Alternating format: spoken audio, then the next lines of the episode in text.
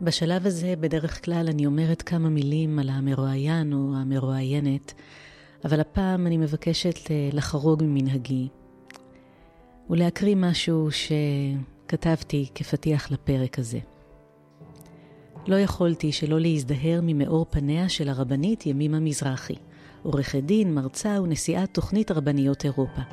כשנכנסתי לאולם הכנסים, היא פנתה אליי כאילו כל חייה חיכתה רק לפגוש אותי. ככה, אגב, היא גם פנתה לכל אחת אחרת שנקרתה בדרכה. כאילו רגע ההיכרות הוא בבחינת נס קטן. מי את? שאלה. הצגתי את עצמי, הסברתי שהגעתי לארצות במסגרת סמינר הרבניות. כשבחוץ נערם השלג המשמעותי ביותר שירד במינכן מאז 1993, חומה של ימימה הלך והשתלט על חלל החדר. איזה יופי, אמרה, אני אבוא לשמוע אותך. חייכתי וחשבתי על השמחה ועל האדיבות בהן נהגה בי, ובכל אחת אחרת מעשרות אנשים שמילאו את האולם. שעתיים אחר כך, כשהגיעה העת להרצאתי, בירכתי את המשתתפות ופתחתי בדברים. משנפתחה הדלת והדרה של ימימה נכנס לחדר, נעתקה נשימתי לרגע. בחדווה ובצניעות הרבנית התיישבה והצטרפה לשיעור, כתבה דברים, השתתפה מעת לעת. בתום המפגש ביקשתי לשאול אותה משהו. אמנם שאלתי בנימוס ובניתי את הדברים ככה ששאלתי לא תישמע חצופה, אבל בעצם תהיתי, למה באת לשיעור שלי? מה גרם לך לבוא אליי? ימימה חייכה עוד יותר מהחיוך הרגיל, ואמרה שנראיתי לה מעניינת, שלא נסתר מעיניה מבטי הביקורתי, למרות שישבתי בשורה האחרונה, ושכל הזמן היא שומעת רק שיעורים של אחת ימימה מזרחי, וכבר צמאה ללמוד מנשים אחרות. למחרת בבוקר התחלנו את המסע חזרה לארץ. המרחב הלבן, הבוהק משלג נדיב, סיפק לנו אווירה קסומה, אך הכביד על ההשתרכות לשדה התעופה בפרנקפורט. יצאנו לדרך מוקדם ומצאנו את עצמנו מתוסכלות מהניצול הירוד של הזמן. הדרך הטובה ביותר להוסיף טעם לשעות ההמתנה בשדה התעופה הייתה להקליט פודקאסט. על כיסאות ההמתנה, כשקולות הרקע חודרים מעת לעת לפסקול שלנו, הקלטנו את הפרק הזה. כך קרה שחזרתי ממינכן עם פרק חדש ועם התאהבות חדשה בצידו. שני דברים השארתי בסוף ההקלטה. האחד, הרבנית ימימה החמיאה לי על כך שאף שאני משתייכת לדור של תזזיתיות, בחרתי לעסוק בספרות ובספרייה. אמרתי לה שאנחנו מאותו דור, ובעוד צחי אורז את המכשור, ימימה אמרה לו שאתמול, אחרי הרצאתי, רצתה לברך אותי במציאת זיווג, כי היא חשבה שאני צעירה. במשך הסמינר אמנם לבשתי את מיטב חצאיותיי הארוכות, אבל הייתי ללא כיסוי ראש מטבע הדברים. זה הצחיק אותי, והשארתי בזנב הפרק את הדיאלוג הזה ואת העליצות והשחוק שטבועים בו. בינתיים, כמה ספסלים מאחורינו, התחיל קול אחר. לקח כמה שניות עד שהבחנו בו. תחילה אפשר היה לטעות ולחשוב שזהו עוד אחד מקולות הילדות שהשתובבו שם, ברחבה. אבל ברגע שסיימנו את ההקלטה, הבנו שאין אלה אלא זעקות שבר. בחורה צעירה קיבלה בשורה מרה על ידיד טוב שנהרג בעזה.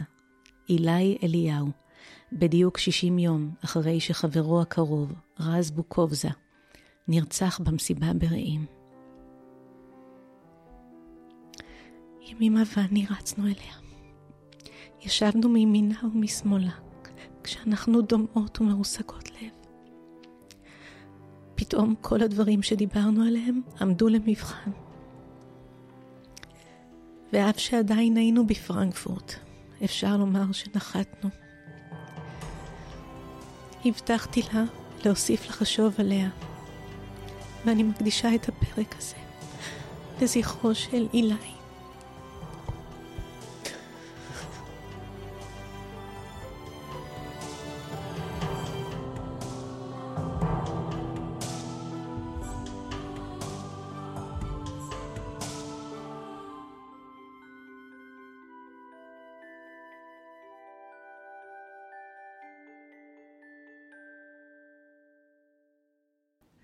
אבא שהדבר החשוב ביותר עבורו היה שנהיה אוטודידקטים ומשכילים. ואימא, הדבר שהיה לה הכי חשוב בעולם היה הניקיון.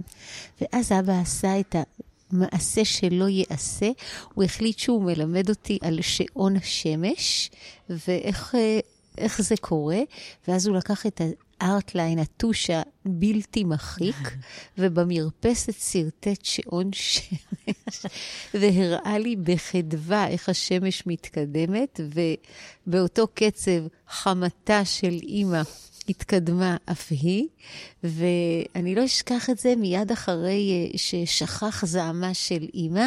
אבא אמר לי, בואי, ולקח אותי ליד שוק מחנה יהודה בירושלים לבית הכנסת זהורי חמה. יש שם סוג של שעון שמש שמאוד עתיק, אנשים היו נעזרים בזה כדי לדעת מה זמן התפילה. אז אבא היה חשוב לו הלימוד, וזה שנהיה מלומדים. וכשהוא הפר את הצו המפורש של אימא, הבנתי עד כמה...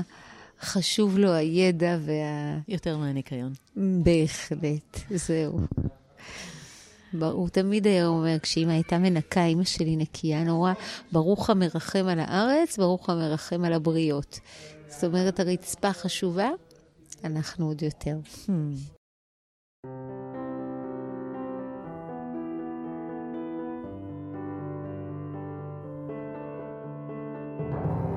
שלום. אני טלי אשר, ואתם על מי רוצה נס, פודקאסט שנועד להכיר לכם מקרוב את החיים לצד התמודדות נפשית.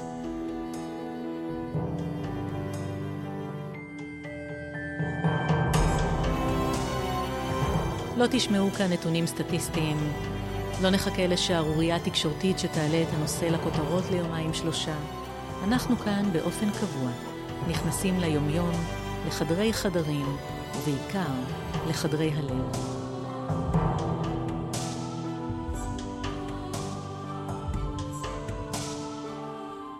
הרבנית ימימה מזרחי חובשת כובעים מהודרים.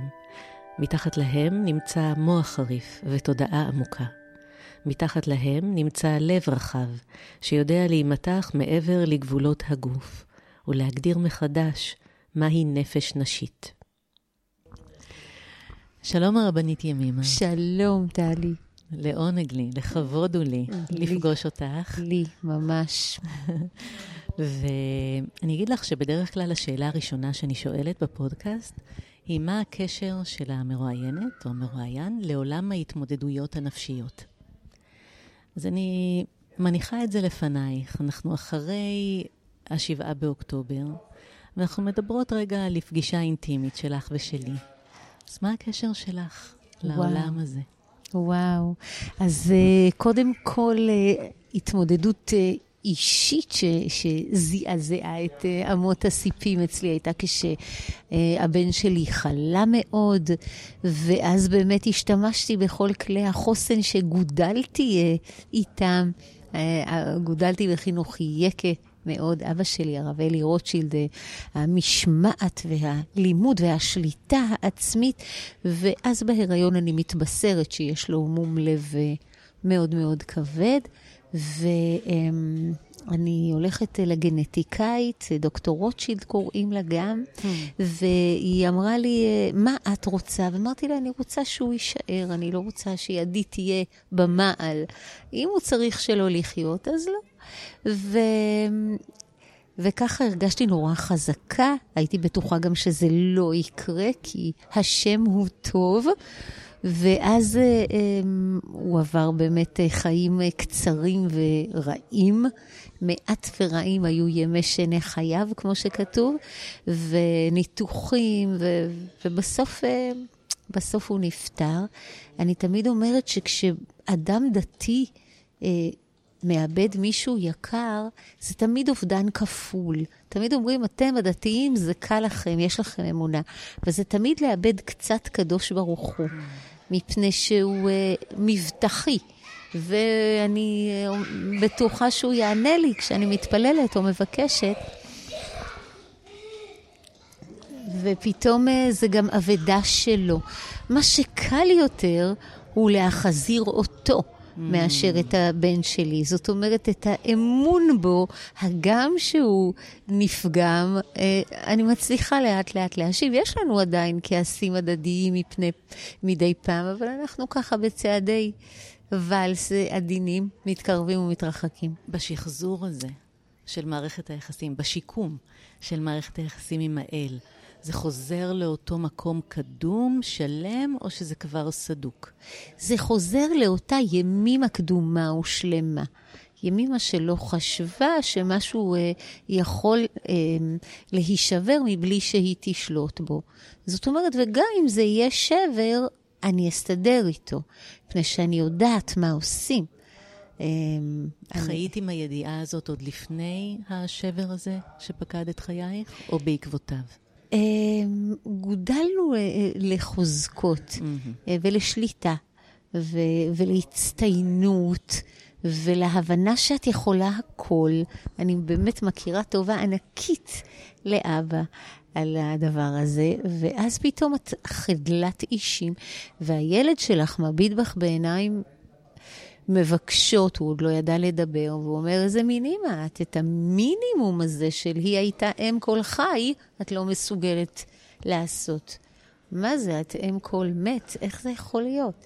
וזה חידלון נורא, וזו תחושת אשמה, וזו אפילו בושה בכישלון שלך, כי לא הצלחת. ואז אני מתחברת לכותרת של הפודקאסט המדהים שלך, ניסים. כי ניסים הוא העולם הלא אסתטי והעולם הלא מסתבר, הלא סטטיסטי.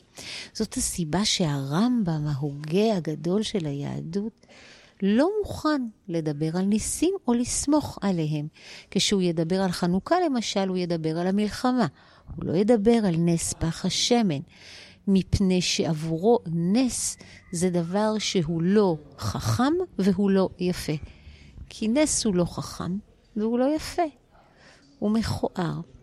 מרגע שהקדוש ברוך הוא הראה לי בחיים כיעור וחוסר חשיבה קוהרנטית במה שהראה לי, בדיוק, האמונה שלי בניסים הבליחה. מפני שאם יש ניסים כאלה, שבהם השגרה שלך פתאום נשברת, ייתכנו גם ניסים אחרים.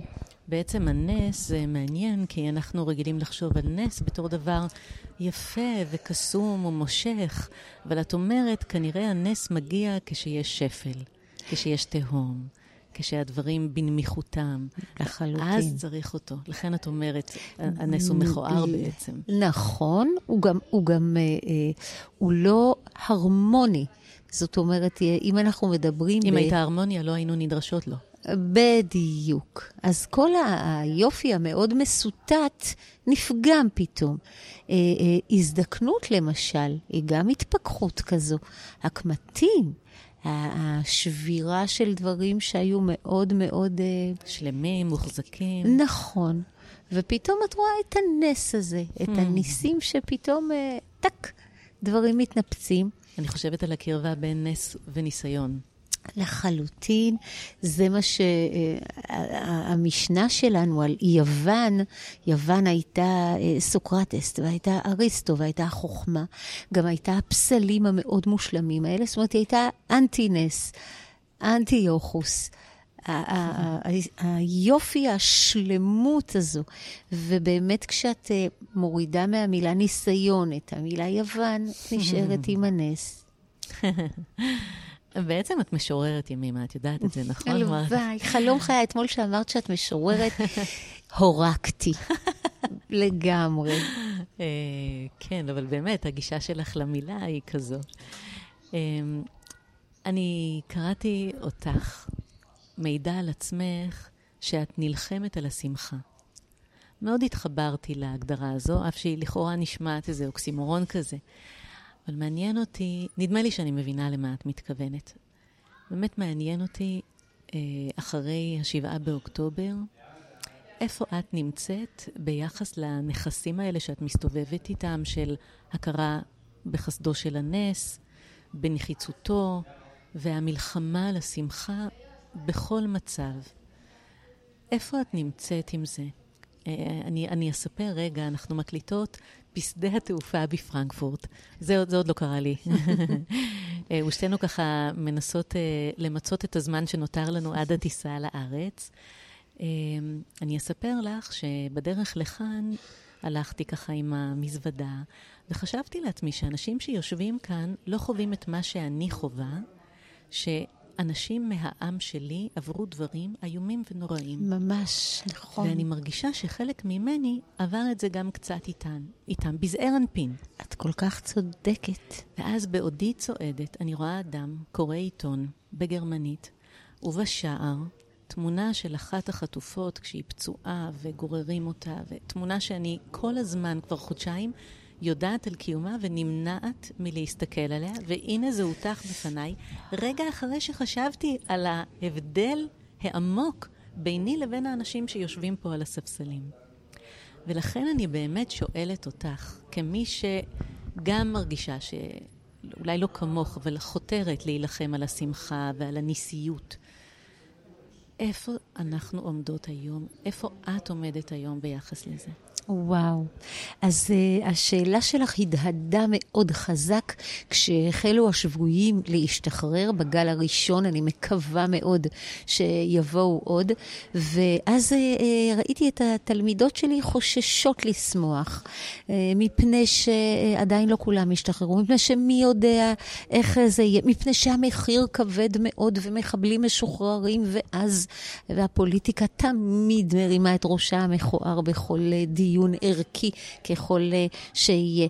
ואז לימדתי את התלמידות שלי ממש בנזיפה שהחלקיות של השמחה היא-היא השמחה. איזה הוא עשיר? השמח בחלקו. Mm. הוא יודע שזה לא השלם. אבל אם לא נעצור להפוגות שמחה, לא נזכור לשמוח לכש... החלק ישוב אל השלם, זה ביטוי של ההוגה הגדול מהר"ל.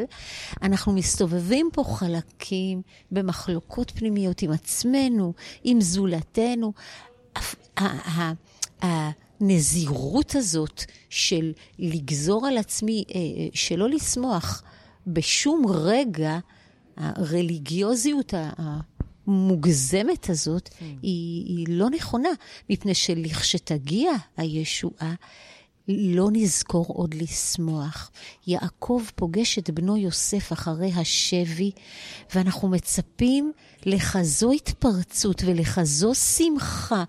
עמותה הפעם, כי אותך חי די, אני מת, הוא אומר, ואז הוא אומר לו, ראו פניך לא פיללתי, ועתה הראני האלוהים גם את זרעך. זאת אומרת, היות שלא פיללתי לראות אותך, אני כבר לא זוכר איך שמחים היום. Mm. אנחנו חייבים, חייבים להתאמן על שמחה, כדי שכשהדבר הגדול יגיע והשלם, נזכור לשמוח. נהיה מוכנים לקבל אותו, לזהות כן. אותו. כן. מתי הרגשת שאת uh, מתחילה קצת להתרווח בתוך משהו שדומה לשמחה? אחרי השבעה באוקטובר. וואו, להתרווח זה עוד לא קרה. Okay. אוקיי. הנפש עדיין מאוד מאוד תפוסה. לעבור למישור אחר, כן. אימא שלי, אני זוכרת אותה תמיד, אני מאוד מאוד אוהבת אותה, אבל אימא הייתה אה, אישה חמורה. בואי נגיד hmm. ככה. והיה אה, אה, שגור בפיה ז'ורי דו, ז'ורי פו. הייתי יכולה, אה, הייתי, ואני תמיד אומרת בשיעורים שלי, שהזמן האכזרי הזה, past perfect, נעדר מהשפה היפה שלנו. כן. If I had, had, had, had, מספיק עם זה. אילו יכולתי. לא בעברית העבר הוא פשוט, because nothing has passed perfectly. Hmm. שום דבר לא. כל עבר הוא מעבר למקום חדש. חדש. אז אני עדיין במעבר הזה. Mm. יושבת עם נשים שכולות, אימהות שכולות, המון המון בזמנים האלה, ורואה את הבחירה בשמחה כמרד. אתה שללת ממני בחירה, ריבונו של עולם, ובכן אני אבטא את מקסימום הבחירה במצב שלי. מה תהיה מקסימום הבחירה במצב שלי? שמחה. גם אם היא קטנה מאוד, נכון. עדיין יש לי פה אה, היא רווח. היא עונות, באין עונות. כן. היא ביטוי. אגב, אני חושבת על זה שזה קרה בשמחת תורה. לגמרי, וזה עוד דבר שדיברנו עליו, שנשים אומרות לי, זה קרה בשבת, איך אפשר לשמור שבת? הרי כל הזמן אומרים, יותר מששמרו ישראל על השבת, שמרה השבת על ישראל. ואני מדייקת אותן ואומרת, זה לא קרה בשבת, זה קרה לה שבת. הרי בת שנאנסה, אתם לא תגידו, זו היא, נכון? המלוכלכת. היא לא, זה קרה לה. זה קרה לשבת, לכלכו אותה, אני משתמשת עכשיו בביטוי שהמחבלים משתמשים בהם בחקירות נכון. שלהם, קיבלנו הוראה ללכלך אותה. את הנשים, נכון. זה קרה לשבת. וואו. כמה עצב. כן. לצד, אני, אני, אני יודעת שהניסיון שלנו הוא לבחור, לשמוח, לזהות את הטוב, להרחיב אותו. אמ, ואפילו אני אחלוק איתך עוד מחשבה, כשדיברנו קצת אתמול על מה אני עושה, אה, אז אה, ככה זרקתי משפט של איפה שהכי קשה, שם אני רוצה להימצא, שם אני, חשוב לי להיות. ואני שואלת אותך, אבל, אבל ימימה, אל תצטנעי לרגע, בסדר? אני שואלת אותך ישירות. האם את מרגישה שמכוח העובדה שיש לך יכולת לשאת כאב, זאת שליחות שלך להיות במקומות הקשים? אני חושבת שכן. אני חושבת שזאת שאלה חכמה ונכונה. אני חושבת שנשים מחפשות איזושהי דמות חסינה, הגם שאני אגיע הביתה ואני אתפרק בבכי, אבל כשהם אומרים לי, תגיעי לשבעה, אני רוצה שתגיעי, אני אומרת, מה אני אעשה? כשאגיע, הרי היא מחכה, מה, אני אחזיר לה את הילד שלה? אני לא יכולה. אבל um, היא פתאום תגיד, הכל בסדר, המגונדרת הזאת הגיעה. יש אנשים שמתגנדרים, אני תמיד מתגנדרת, אבל יש אנשים שמתגנדרים לחתונות. אני מתגנדרת לשבעות. מפני שאם היא ההינה להגיע לאוהל האבלים עם האודם הגחוך שלה והעקבים, העולם ממשיך באיזושהי צורה. תקשיבי, את מדהימה, באמת. אני את, פשוט... לא, באמת, את פשוט... אה, זה האמת, אבל. תודה שענית, תודה שענית את זה. תכשיטים אני שמה, הכל. שבעה אני מגיעה. כן, כן. את, את אה, מביאה איתך את החיות שבך, נכון, כפי שהיא. נכון. אתמול כשהיו טלפונים על הטיסה המשובשת שיש לנו היום, אז באיזשהו שלב מי שדיברה איתך אמרה, ביקשה ממך ברכה, נכון? יא, איזה חכמה, את רגעי היסח הדעת האלה, כן. כשאת רוצה רק למות, נכון. איך שמת לב? שמתי לב. זה פשוט, זה מדהים אותי, אבל אני יודעת שזה שליחים של הקדוש ברוך הוא להרגיע אותי, ומיד, אני זוכרת אותי יושבת ליד אבא הגוסס בבית חולים, וואו. ונשים אפילו לא שואלות אותי, מה את עושה פה? אבל פתאום את מרגישה המון עוצמה, ואז במקום להיות תקועה בעצבים שלך, נכון, נכון. איך ראית את זה שתהיי בריאה? אבל, אבל זה נהדר, כי זה אומר, כנראה יש לי כוח, מה אני מתעצבנת מהשטות הזאת? אם היא מבקשת ממני איזשהו כוח, אז הוא קיים בי. זהו, שאני קוראת לזה אלסטיות. כאילו משהו במציאות, לפעמים זה בדמות אדם אחר, לפעמים בדמות אירועים שמתרחשים, דורש מאיתנו אלסטיות מסוימת. לחלוטין, אני מסכימה, ויש אנשים שיקראו לזה הצגה או העמדת פנים. אני בהחלט אה, בעד העמדת הפנים, כשהקדוש ברוך הוא רואה את קין, הוא אומר לו, למה נפלו פניך? Mm. תעמיד את הפנים, הלא אם תיטיב, שאת. ואם לא תיטיב, לפתח חטאת רובץ, ללכת עם הפנים איכה. הרי גם איפור הוא שקר, וגם uh, חיוך הוא שקר המון פעמים. וזה בסדר גמור מבחינתי, מפני שהחיים הכי הכי חשובים. ואם זה מתחזק פה חיים, אני אעשה את זה. אני חושבת על מושג הפנים של לוינס. לראות את הפנים של האחר, כלומר לתת מקום לאחר. לחלוטין. ואני חושבת בזה שאת אומרת, אלה הם פניי, את מאפשרת למישהו אחר להנכיח את פניו שלו. אני מאוד מאוד מסכימה. פנים הם מראה. זה מאוד נכון. אתמול ראיינה אותי פה עיתונאית שהיא גרמניה, היא מזועזעת מהאנטישמיות כאן. היא אומרת שלא רחוק מכאן יש מסגד שמטיפים בו אה, לרצח יהודים. והיא אומרת לי, אילו ישבתי עם המטיף הזה, הפלסטיני, מהכנס, מהמסגד, אה, מה היית אומרת לו? ואמרתי לה, לא הייתי צריכה לומר לו. הוא היה מביט בפניי ואני הייתי מביטה בפניו, ומשהו במרחב המשותף שבינינו היה מתרכך. כי פנים זה, איך אומר לוינס, לקיחת אחריות על הזולת. נכון. אתה כבר לא אחר, אתה כבר, אני אחראי לך. אני תוהה הרבה על הנקודה הזאת. כשהיה לי הכנס עם משפחות החטופים, אמרתי לך, שאלה אותי מישהי, מותר להתפלל אה, על זה שתבוא אישה ערבייה כמו אה, בתיה, בת פרעה, שלקחה את אה, משה אותם. ותשמור עליו. ואמרתי לה, תפילה זה עולם המותר, קודם כל. ברור שאת יכולה להתפלל על זה.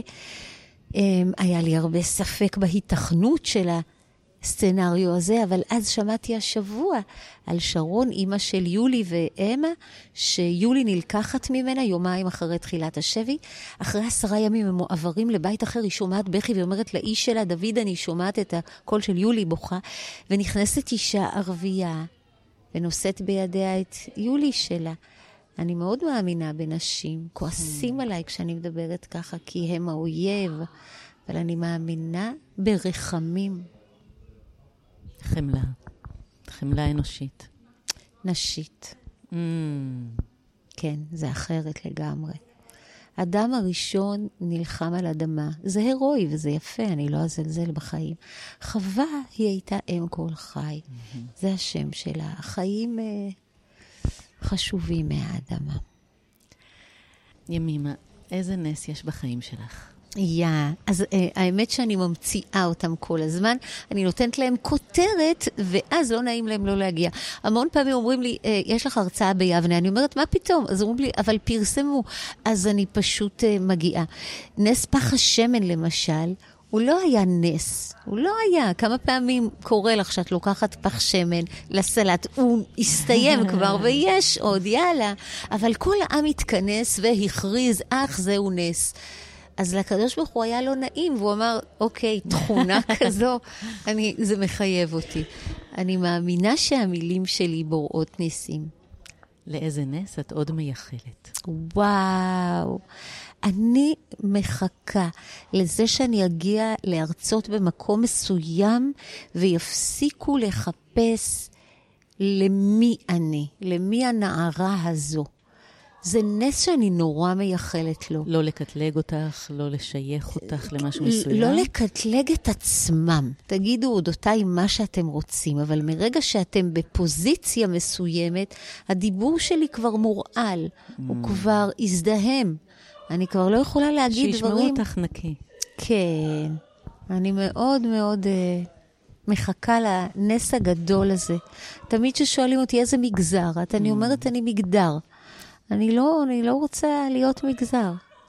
אני מאמינה שישמעו אותך מאוד נקי בפרק הזה. תודה רבה רבה. תודה, טלי, את פשוט ראויה להערצה. השקט החכם הזה שלך, וזה שבדור שהוא מאוד מאוד אה, במקצועות אחרים, בוא נאמר, ואת התעקשת על הספרות והספרייה והרלוונטיות של הספרייה בחיים שלנו, אני מעריצה את זה. תודה רבה. תודה לך, תצליחי בכל, תודה, תמיד. אנחנו אותו דור.